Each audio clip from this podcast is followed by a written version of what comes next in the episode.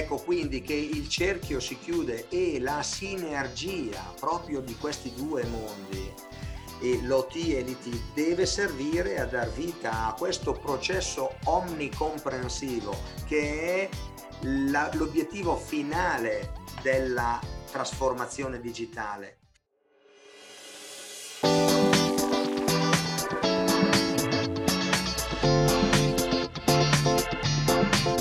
Sono Enrico Aramini, fondatore di HTC e creatore di Zeronit.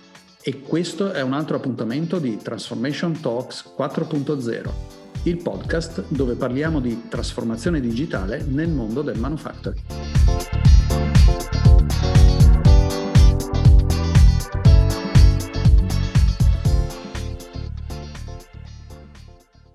Hi guys, Welcome back a questo secondo episodio di Transformation Talks 4.0. Stamattina siamo qui con Franco Andrighetti, amministratore di EFA Automazione. Abbiamo invitato Franco al nostro podcast perché EFA è un player molto importante nel fornire tecnologie di comunicazione e piattaforme di sviluppo software alle aziende manifatturiere per la trasformazione digitale. Questa mattina toccheremo temi diversi tra loro, ma molto importanti, e tutti concentrati sulla digital transformation, tra cui la democratizzazione dei sistemi, l'evoluzione dei system integrators, poi capiremo nel dettaglio chi sono, e il rapporto tra il mondo IT e OT. So, let's go! Buongiorno Franco, siamo veramente contenti di ospitarti. Parlaci un po' di te e di EFA per iniziare. Buongiorno Enrico e buongiorno a tutti. Sì, sì, sì, con grande piacere. I, diciamo che il, la EFA Automazione, eh, di cui come hai sottolineato sono l'amministratore delegato, è un'azienda che ehm, nasce nel 1986. Eh, erano anni in cui i PLC, i primi PLC, ehm, stavano cominciando a popolare intensivamente il il mercato produttivo, cioè il settore produttivo delle industrie, eh, sostituendo progressivamente le, le, le, componenti elettromeccaniche e introducendo i primi concetti di intelligenza a bordo delle macchine e degli impianti. E, ehm, e via via nell'arco del tempo abbiamo messo, diciamo, ci siamo specializzati ehm, nella comunicazione industriale, cioè la possibilità di eh, far sì che tutti gli elementi e tutti i dispositivi presenti all'interno di un ambito produttivo potessero dialogare fra di loro. E nell'arco di questi 30 anni abbiamo introdotto, uh, diciamo che il nostro ruolo è un po' quello eh, di um, technology driven company, cioè cerchiamo di veicolare sul mercato le migliori tecnologie presenti a livello tecnologico. Um, wow. a livello tecnologico. Eh, stavo dicendo quindi che abbiamo introdotto sul mercato le prime interfacce operatore touchscreen quando c'era ancora, non c'erano ancora i vari telefonini e gli smartphone e, e, la gente aveva quasi paura a toccare gli schermi per poter interagire con le macchine. E si parla dell'inizio anni 90. E abbiamo introdotto sul mercato il primo software, non so se ti ricordi Enrico, ehm, Wonderware. Sì, il primo software che girava su piattaforma Windows e Windows ai tempi era Windows 2.0. Cioè era una follia quello che stava succedendo. Quindi Però, eravate dei precursori sostanzialmente nel mondo dell'automazione sì, sì, sì, assolutamente è, stato, è stata una scommessa, ma eh, come, come, mm, come, ben sappiamo eh, il mercato poi ha decretato il, il successo eh, universale di Windows anche in ambito industriale l'avvento dei veri, delle versioni dalla 3.0 in poi, il multitasking e tutte le sue varie evoluzioni, hanno fatto sì che fosse una, una scommessa vincente. Eh, abbiamo come EFA il, il, vanto di aver introdotto per primi nel mercato del manufacturing l'utilizzo di internet per la teleassistenza in ambito industriale e quindi ponendo fine al al, al, dominio dei vecchi modem che con i loro suoni Mamma eh, mia, eh, ricordi? Ci hanno accompagnato per una decina di anni e con la loro lentezza soprattutto. Certo. Ci hanno accompagnato um, al, ai giorni nostri. No, diciamo che questo noi abbiamo una decina, 15 anni fa abbiamo introdotto una delle aziende eh, che distribuiamo eh, la Iwon eh, di HMS eh, che produce dei router industriali eh, che poggiano su ehm, internet, eh, su Ethernet e quindi il, diciamo che abbiamo ehm, rivoluzionato un po' il mercato della teleassistenza in ambito industriale. Chiaro. E fino ad arrivare ad oggi, in, che um, ci vede praticamente come dei um, precursori nella uh, offerta al mercato di, di una piattaforma uh, che noi definiamo democratica, che è uh, mm. Ignition di Inductive Automation una piattaforma che tu conosci molto Conosco molto bene, sì, sì. Ecco. Eh, ma eh, che cosa, qual è il concetto di democratico? Ce lo puoi raccontare brevemente? Sì, democratico è un termine molto importante e anche molto pesante da utilizzare in ambiti tecnici, però mm-hmm. per democratico si intende ehm, sicuramente una piattaforma che eh, ribalta una, un po' quelle che sono eh, le, le mm, diciamo, le attuali...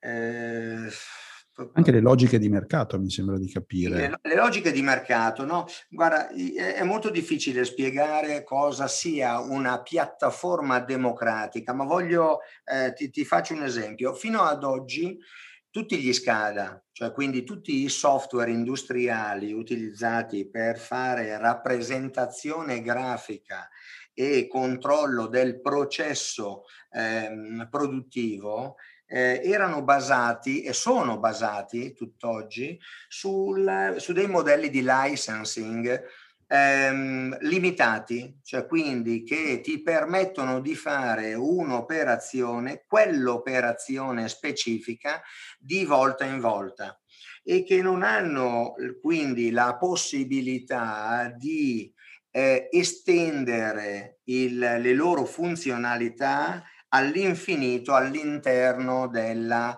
ehm, della fabbrica o del processo produttivo. Ignition è questa, diciamo, è stata, se si legge il, eh, il, il, il blog di eh, Steve Etchman, che è il fondatore della Inductive Automation, eh, spiega molto bene come lui da system integrator eh, per anni vessato da questa logica del, del, licensing basato su licenze limitate sia stato spinto nella, nella messa a punto di una piattaforma software disruptive che rompesse questi schemi e scaricasse, cioè mettesse a disposizione dei vari system integrator una piattaforma illimitata.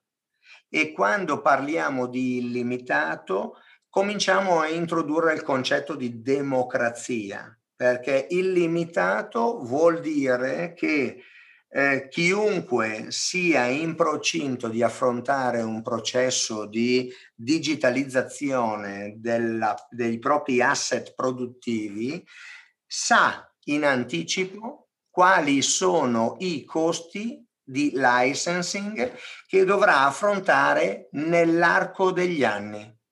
Cosa questa impossibile da attuare con tutti gli altri prodotti sul mercato. Ok. Sì, tu hai nominato Steve Hatchman, che è sicuramente un mito eh, da questo punto di vista. Ho avuto modo di conoscerlo con te all'ICC, a Folsom, un paio di volte ed è una persona di un'energia e che ha costruito una squadra di tecnici e di persone eh, straordinarie. Quindi è chiaro che democratizzazione significa anche non doversi più preoccupare troppo almeno de, di quello che è l'investimento che vai a fare e di con, per quanto riguarda le licenze ovviamente, e di concentrarti quindi sulla digitalizzazione, sul processo. E, se ho capito bene. Il, il, il tema si sposta quindi sul trovare cosa mettere in fabbrica, come digitalizzare e qui abbiamo una, uh, due componenti che come sempre sono, uh, diciamo così, due facce della stessa medaglia, ma si conoscono anche relativamente poco, e che è il mondo dell'IT e dell'OT. In questo senso uh, un po' uh, c'è all'interno dell'azienda questa dualità, però questa dualità è anche un po' fuori dall'azienda, nel senso che in azienda ci vanno i sistemi integrator, ci vanno quelli che fanno, mettono, aiutano l'azienda a impostare gli gestionali, gli ERP e anche questi sono due eh, facce di una stessa medaglia che dovrà entrare in, in, in, comunicazione. Allora, tralasciando per un momento, avremo un, un, podcast poi in seguito con un personaggio veramente notevole sul mondo dei, degli ERP. Eh, però parlando dei system integrator, tu come li vedi come attori in questa movimentazione di trasformazione? Che cosa secondo te devono fare? Dove devono, dove devono approfondire il tema della digitalizzazione? Sì, questa è una domanda molto importante Enrico. Eh, come tu ben sai, il ruolo di aziende come le nostre, quindi che è più in questo momento, lasciami dire, un ruolo eh, di eh, formatori mm-hmm. culturali, ehm, di questo processo che ehm, viene definito trasformazione digitale, ehm, ci, ci, vede eh, come naturali interlocutori di queste due figure importantissime che tu hai sottolineato, gli integratori. Esistono due tipi di integratori però, il system integrator del mondo OT, cioè quindi tutte quelle aziende che hanno le competenze dei vari dispositivi preposti al controllo del campo, e, e quindi che dominano completamente il processo produttivo. E poi ci sono i eh, system integrator del mondo IT, cioè quindi persone che, eh, tecnici che eh, con grande abilità nel gestire i software gestionali eh, MES, IRP, eh, ma che eh, sono soliti vedersi recapitare in modo quasi agnostico i dati provenienti dal campo. Ecco, una delle fasi che è molto critiche e sulle quali noi lavoriamo quotidianamente e dovremo lavorare moltissimo in futuro è proprio quello di armonizzare questo processo di osmosi tra questi due mondi. Perché adesso quello che io noto è che vi è ancora un non so se diffidenza, non so se una forma di competizione, sono più bravo io, no, sono più bravo io, eh, ma ehm, quello che noi dobbiamo fare è, è, quello di aiutare queste due figure importantissime, importantissime e complementari a interagire fra di loro. E ancora una volta, Enrico, eh, richiamo la tua attenzione sul fatto della eh, piattaforma eh, Ignition. Cioè, Ignition è lo strumento che proprio per come è stato strutturato nel momento della creazione è l'elemento di naturale interscambio, è la membrana attraverso il quale questo processo osmotico di interscambio dei dati tra il mondo IT, cioè quindi il mondo che sta sopra, può interagire in modo, non dico trasparente, ma assolutamente estremamente agile con il mondo eh, dell'operational, cioè con le fabbriche, le macchine, gli impianti e le persone.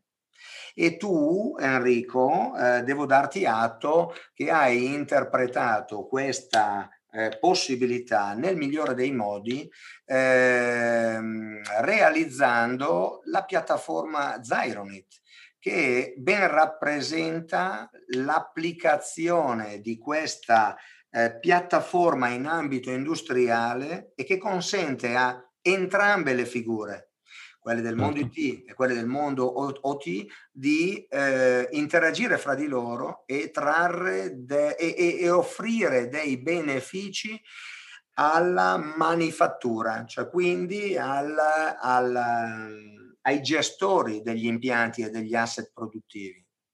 Assolutamente sì. Eh, ti racconto un episodio proprio su questo, eh, per cui abbiamo avuto uh, una lunga discussione molto positiva con uh, i responsabili tecnologici di Inductive Automation e stavamo cercando di fare un sistema scalabile, no? quindi l'idea di fare un sistema che possa crescere con facilità aumentandone le prestazioni.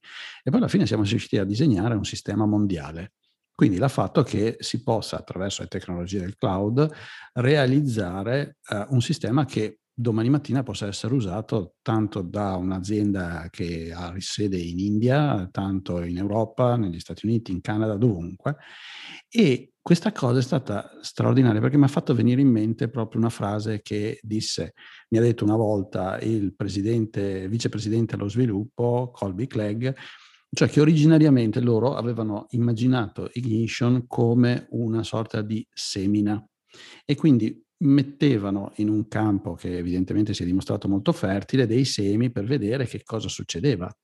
E questa, eh, questo concetto del piccolo oggettino che poi genera una pianta è esattamente implementato in, in Ignition. Tornando all'esempio che facevo prima, ci siamo resi conto che per costruire poi questo sistema mondiale eh, tu usi sempre lo stesso pezzo che si chiama appunto Ignition. Eh. E, e, e, questa grande flessibilità, questa illimitatezza non è solo proprio una questione eh, soltanto di logiche di mercato, ma è anche una questione di eh, proprio tecnologia di base che ti consente una scalabilità enorme.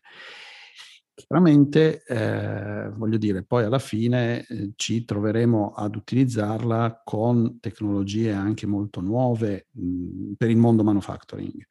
Ad esempio, eh, frequentando le, le, fabbriche, io vedo sempre un bel cartello con scritto prima di entrare in fabbrica, togli il cellulare, non portare il cellulare in fabbrica. Ma voglio dire, strumenti come questi, eh, sempre anche par- tornando a parlare un po' di democratizzazione, consentiranno sicuramente agli operatori di poter portare in fabbrica, magari non i propri ma eh, utilizzare device di quel tipo. E qui la tecnologia la fa da padrone e su questa parte credo che Ignition abbia eh, molto da dire in termini di eh, modularità, eccetera. Per cui diventa veramente uno strumento anche capillare. Assolutamente. Assolutamente. E non, non, dimentichiamo che proprio noi stiamo attraversando questa fase eh, di eh, trasformazione digitale e siamo solo agli albori.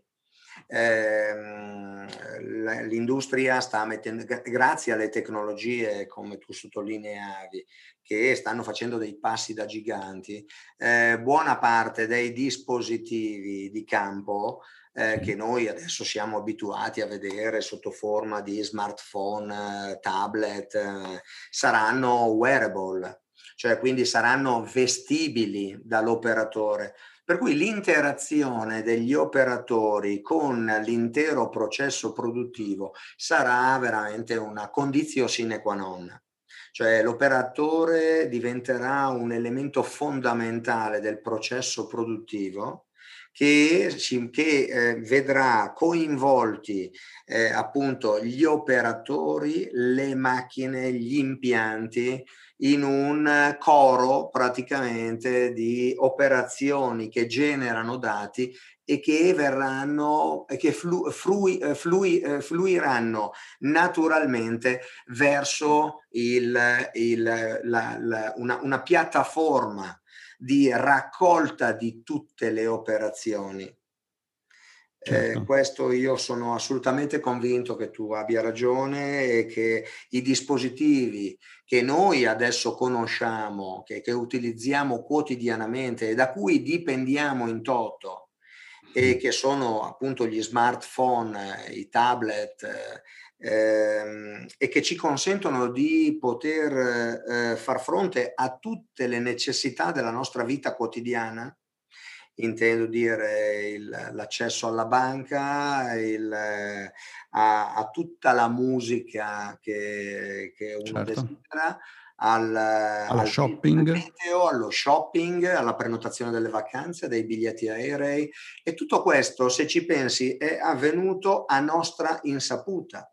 Cioè nessuno ci ha chiesto la possibilità di metterci a disposizione questi servizi, servizi che generano del, un valore aggiunto incredibile e che ci rendono eh, la vita veramente, veramente facile a volte sono un po' coercitivi, cioè, cioè, però rendono facile la vita. Ora prova a pensare se questo processo di digitalizzazione potesse avvenire in modo trasparente, eh, così come è avvenuto per noi, all'interno di una fabbrica dove ogni singola macchina non ha la necessità di parlare di sapere il meteo o di ascoltare musica, ma ha la caratteristica di dover produrre. Cioè certo. ogni, da ogni macchina, da ogni asset, da ogni operazione all'interno dell'azienda si estrae del profitto, cioè si genera reddito. Ora è evidente che l'utilizzo di calare queste tecnologie all'interno delle fabbriche fino all'ultimo operatore in modo trasparente e non invasivo crea dei vantaggi incredibili per le aziende, oltre ad elevare in modo esponenziale la qualità dei prodotti realizzati. Perché certo. si passa da un processo analogico quindi basato sull'esperienza, sulla sensibilità del singolo, a un processo perfettamente inquadrato in una procedura digitale e riproducibile. Assolutamente. Ma su questo hai detto prima, eh, non l'abbiamo chiesto, ce lo siamo trovati in tasca, no? poi alla fine il cellulare, anche se l'abbiamo pagato e l'abbiamo comprato, quindi una scelta, poi alla fine l'abbiamo fatta.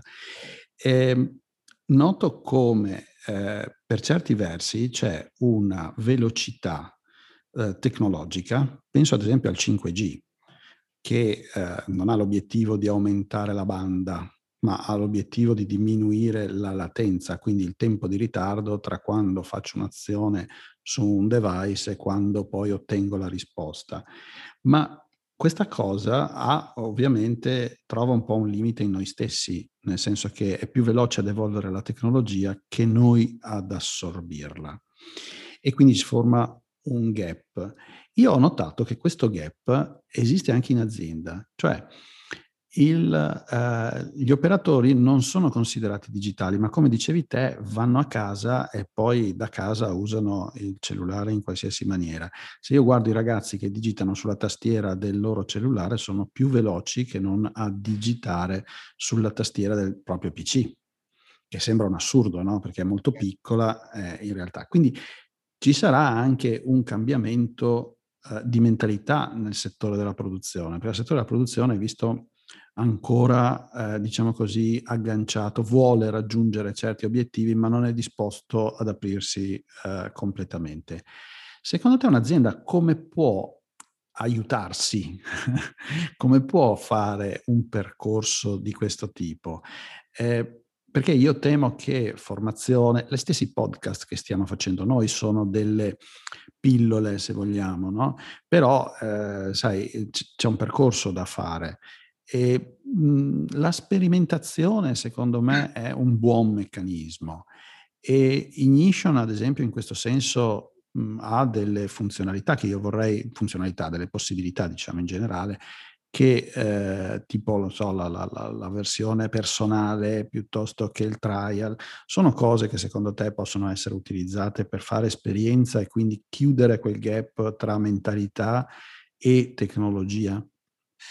Assolutamente sì, però lascia che ti ehm, esprima un concetto che a noi sta molto a cuore e che grazie alla, proprio all'architettura di Ignition eh, noi riusciamo ad applicare con successo eh, presso la nostra clientela. Eh, il concetto dell'approccio alla, ehm, alla digitalizzazione di un processo. Questo approccio può essere di due tipi, può essere bottom up, quindi dal basso e quindi un processo evolutivo delle macchine e delle persone che lavorano sulle macchine affinché i dati di produzione fluiscano naturalmente in una piattaforma intermedia che servirà poi per accedere agli eh, ehm, eh, innumerevoli servizi offerti dal cloud, esattamente come noi umani fruiamo di tutta questa serie di servizi che ci vengono offerti attraverso il cloud, o sì. diversamente un approccio eh, eh, top down, cioè un approccio top down che è quello che noi vediamo, eh, a, a cui assistiamo eh, quasi quotidianamente da parte delle grosse aziende, cioè che quindi offrono delle soluzioni omnicomprensive, quindi eh, sì. Ehm, partendo da i servizi offerti, ma senza tenere conto di quella che è la reale situazione sul campo, è, ehm, è un oggetto, eh, è per noi eh, dirimente cioè un approccio eh, verso modelli di digitalizzazione eh, democratica che vedano la partecipazione di tutti gli operatori e tutte le macchine non può che nascere dal campo attraverso un processo bottom up. Ecco che qui si inserisce proprio una delle peculiarità di Ignition, che è la modularità. Cioè quindi Ignition non solo nella sua piattaforma standard è illimitato, cioè quindi consente di poter scalare all'infinito tutte le risorse informatiche all'interno di un contesto produttivo. E noi avremo esempi, abbiamo esempi a, a IOSA di prestigiose applicazioni fatte in questo senso, ma permette attraverso la modularità di approcciare la, l'upgrade di ogni singola macchina o la connessione a ogni singolo operatore attraverso dei moduli che hanno un'incisività di costo estremamente contenuti cioè quindi un processo che è democratico anche dal punto di vista economico. Certo.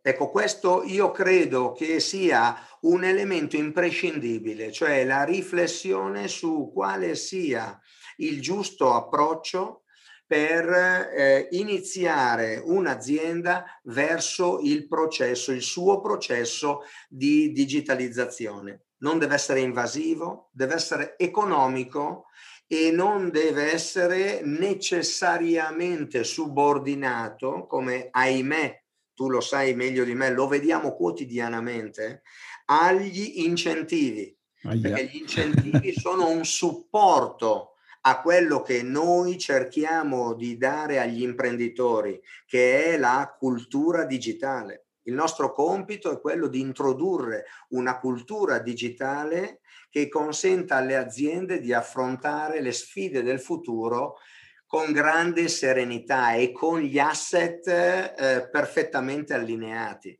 Diversamente, un'azienda che non intraprende un percorso di digitalizzazione consapevole è destinata a, a tempi duri, destinata ad affrontare grossi problemi in un prossimo futuro. Chiaro. Chiaro perché c'è una concorrenza generale del mercato a livello mondiale e chiaramente dobbiamo andare, mhmm, soprattutto come paese, eh, a recuperare tante inefficienze, eh, altrimenti alla fine ci troviamo a dover solo uh, fare pezzi per gli altri e non a costruire prodotti. E in questo viene fuori proprio il tema del processo. No? Mhmm, tante volte si dice io digitalizzo, però il rischio è, eh, l'abbiamo accennato velocemente anche prima, digitalizzo l'inefficienza. cioè nel senso prendo il processo così come sta e lo digitalizzo eh, senza ripensarlo. In questo ci può essere, a mio avviso, anche un po' di contributo dalla parte top verso il down, no? quindi sono democratico tra i democratici. Cioè, Assolutamente d'accordo. Nel senso che la vedo difficile un, uh, diciamo così, un approccio esclusivamente monodirezionale. È chiaro che stiamo parlando di rivoluzione nel manufacturing, quindi senza manufacturing non vai da nessuna parte, senza digitalizzazione della produzione non vai da nessuna parte, quindi il focus è sicuramente sulla digitalizzazione della produzione, ma servono anche un po' gli input eh, dalla parte alta, diciamo così, di quell'approccio che dicevi tu, top down. Eh, lì avete avuto qualche esperienza, avete avuto qualche sensazione, perché mh, mm, non vorrei tornare a parlare di commercialisti come nel precedente podcast, ma eh, c'è qualche sentore, perché immagino che voi non incontriate soltanto system integrator, ma anche magari qualche azienda che ha una dimensione ragguardevole e che quindi vi racconta un po' come si stanno muovendo anche in questo senso. C'è preparazione anche da quella parte, cioè dalla parte diciamo ufficio, eh, pianificazione, controllo costi o lì il terreno è ancora tanto, tanto brullo? Grazie Enrico di questa domanda perché mi aiuta a fare chiarezza. Non vorrei essere, tra, essere, stato travisato, cioè tu hai assolutamente ragione, la parte alta è, è non solo altrettanto eh, importante in un processo di digitalizzazione, intendo il mondo dell'IT vero e proprio, ma è la componente determinante Certo. Perché è attraverso quel mondo che poi i dati vengono trasformati in informazione e resi all'utenza sotto forma di actionable, cioè di eh, azioni da intraprendere. Perché? Perché in base ai dati sono state determinate alcune condizioni che prevedono determinate azioni. Ecco quindi che il cerchio si chiude e la sinergia proprio di questi due mondi, l'OT e l'IT, deve servire a dar vita a questo processo omnicomprensivo che è la, l'obiettivo finale della trasformazione digitale cioè quindi il dato nasce dal campo, viene condizionato magari attraverso un'architettura estesa, complessa e capillare come legge, viene trasferito a una piattaforma intermedia che funge da vero e proprio ponte tra il, il mondo dell'IT, cioè quindi i grandi player, a cui, rispondendo alla tua domanda, noi facciamo capo quotidianamente. Cioè i nostri interlocutori ormai nel mondo IT sono tutti i system integrator del mondo IT e quindi tutti i system integrator delle grandi aziende, cioè dei produttori dei, eh, delle, dei Certo. Da, data lake, cioè quindi coloro che hanno bisogno di estrarre i dati. Il nostro interlocutore naturale oggi come, gio, oggi, come oggi eh, sono ad esempio ehm, eh, tutti coloro che utilizzano gli strumenti di ehm, Amazon, AWS okay. o di Microsoft, Azure okay. o IBM o Oracle, cioè perché sono loro che hanno la necessità di dover accedere eh, e fruire dei dati provenienti dal campo in modo rapido, economico e sicuro. Cioè è, è, è, proprio questa sinergia, vedi, noi ci fermiamo a questa piattaforma intermedia nella quale facciamo confluire tutti i dati provenienti dal campo, indipendentemente dal tipo di dato. Noi lo facciamo confluire all'interno di questa piattaforma.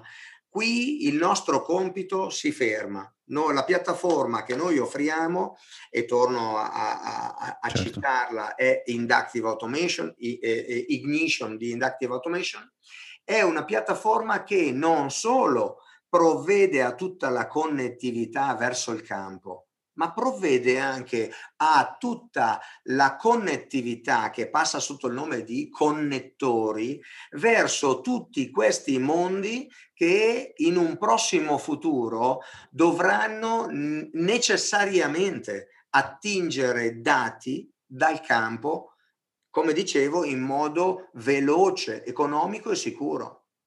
Chiaro. Sì, sì, è proprio così. Tra l'altro, Ignition, nella nostra esperienza, ma eh, nel nostro uso quotidiano, è proprio uno strumento anche bidirezionale. Quindi non solo risolve il problema della trasmissione del dato in quel senso, ma eh, è in grado anche di realizzare con dei moduli, come abbiamo detto prima, molto democratici, anche il fatto che una ricetta di setup di un PLC possa essere depositata da qualcosa che sta ad alto livello, diciamo, su un database e questo automaticamente viene inviato al PLC. E questo è tutto un mondo, tra l'altro, da scoprire, che è in mano, eh, diciamo così, all'iniziativa culturale di chi sta eh, ad alto livello e che sia in grado di eh, diciamo, coordinare questi flussi. Perché l'altro punto sulla, sulla base della nostra esperienza è un po' che la raccolta dei dati deve essere in qualche maniera contestualizzata, cioè la raccogliere il dato del sensore, come eh, dici giustamente tu Franco, non è solo il dato del sensore, la pressione piuttosto che la velocità, ma è perché c'era quella velocità, perché c'era quella pressione, cosa stavo facendo, che articolo stavo producendo. Questo mi consente poi di fare delle comparazioni più ad alto livello e, e di trovare tanta uh, inefficienza nascosta, io la chiamo, no? che è poi il costo della non digitalizzazione. E un'ultima domanda, Franco, ne avrei mille, potremmo andare avanti ore. Capisco. Base del, sulla base della proprio tua esperienza interna in, uh, in EFA, cioè eh, come ti sei trovato a vivere questi anni di rivoluzione? Perché sono vent'anni che si continua a cambiare tutto dalla sera alla mattina e in maniera magari non così estrema, ma comunque c'è un forte movimento di evoluzione, anche con le tue persone interne, con le persone che costituiscono il tuo team. Come sei riuscito a portarli dietro e a farli crescere, perché anche loro hanno dovuto evidentemente un po' modificare la loro, eh, la loro expertise, il loro modo di approcciare il problema, eccetera. Hai qualche eh, cosa da suggerire in questo che può essere utile, può essere un'ispirazione anche per le aziende? Oddio, suggerimenti in questo senso è difficile darne.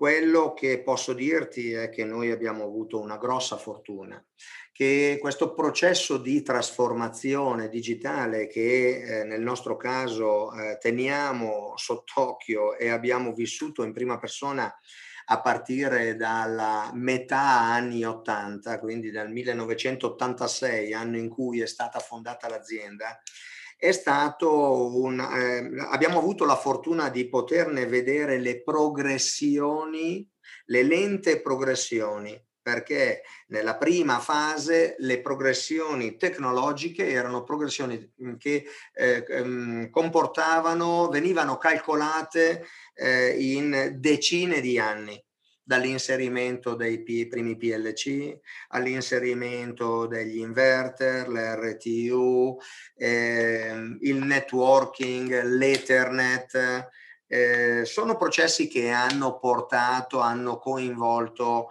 ehm, cioè si sono eh, realizzate nell'arco di decine di anni.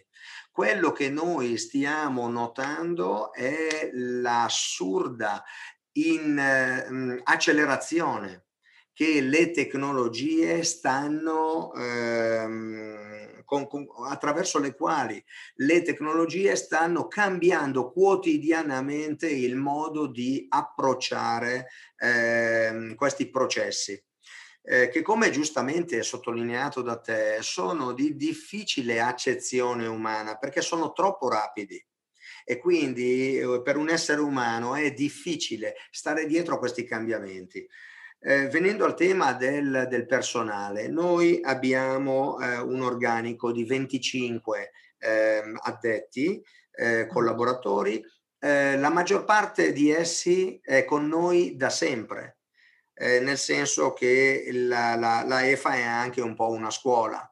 Okay. E quindi il fatto di portarci, portare con noi tutte le maestranze eh, durante questa fase di trasformazione eh, avvenuta nell'arco dei, posso dire, negli ultimi vent'anni c'è stata la grande trasformazione, eh, ci ha permesso di, eh, anche di crescere insieme a loro. Cioè noi siamo cresciuti insieme ai nostri collaboratori e i nostri collaboratori crescono eh, insieme all'azienda. Eh, e quindi per me è stato abbastanza facile, per noi in EFA è stato abbastanza facile, ma mi rendo conto essere un grosso problema per un'azienda che eh, di recente costituzione e che comincia a, ehm, ad affrontare queste problematiche senza un, un bagaglio eh, culturale e di personale ehm, estremamente, estremamente eh, qualificato. Sì, quindi vuol dire che avete avuto una particolare cura nella gestione eh, delle persone e le avete fatte crescere internamente eh, in modo tale da conservare mh, proprio anche tutta la conoscenza che via via le persone acquisivano. Beh, questa è una forte ispirazione, credo, per tutti. Eh, riuscire a fare un percorso del genere non è banale, non lo si fa dalla sera alla mattina, non lo si fa con i corsi in aula, mm, non lo si fa con tante cose, lo si fa avendo una cura quotidiana e costante, probabilmente, eh, anzi sicuramente, eh, proprio nel day by day. Va bene Franco, io ti ringrazio tantissimo per averci dedicato questo tempo con cui abbiamo chiacchierato e soprattutto per tutti gli interessantissimi contributi che eh, ci hai dato e gli spunti che hai condiviso con noi. Grazie. Grazie a te Enrico, sono io che ti ringrazio per questa opportunità. Spero di non essere stato eh, troppo mm, te- tedioso su alcuni temi, ma come tu hai sottolineato eh, è una materia così importante, così attuale che potremmo di questi podcast eh, eh, farne all, all'infinito, non sarebbero okay. mai sufficienti. All'infinito va bene, eh, unlimited diciamo in questo unlimited. caso, ok? Coniamo questo nuovo termine. Grazie a tutti e magari ci sentiamo a un prossimo podcast. Grazie Franco, ciao Grazie a tutti. a voi, ciao.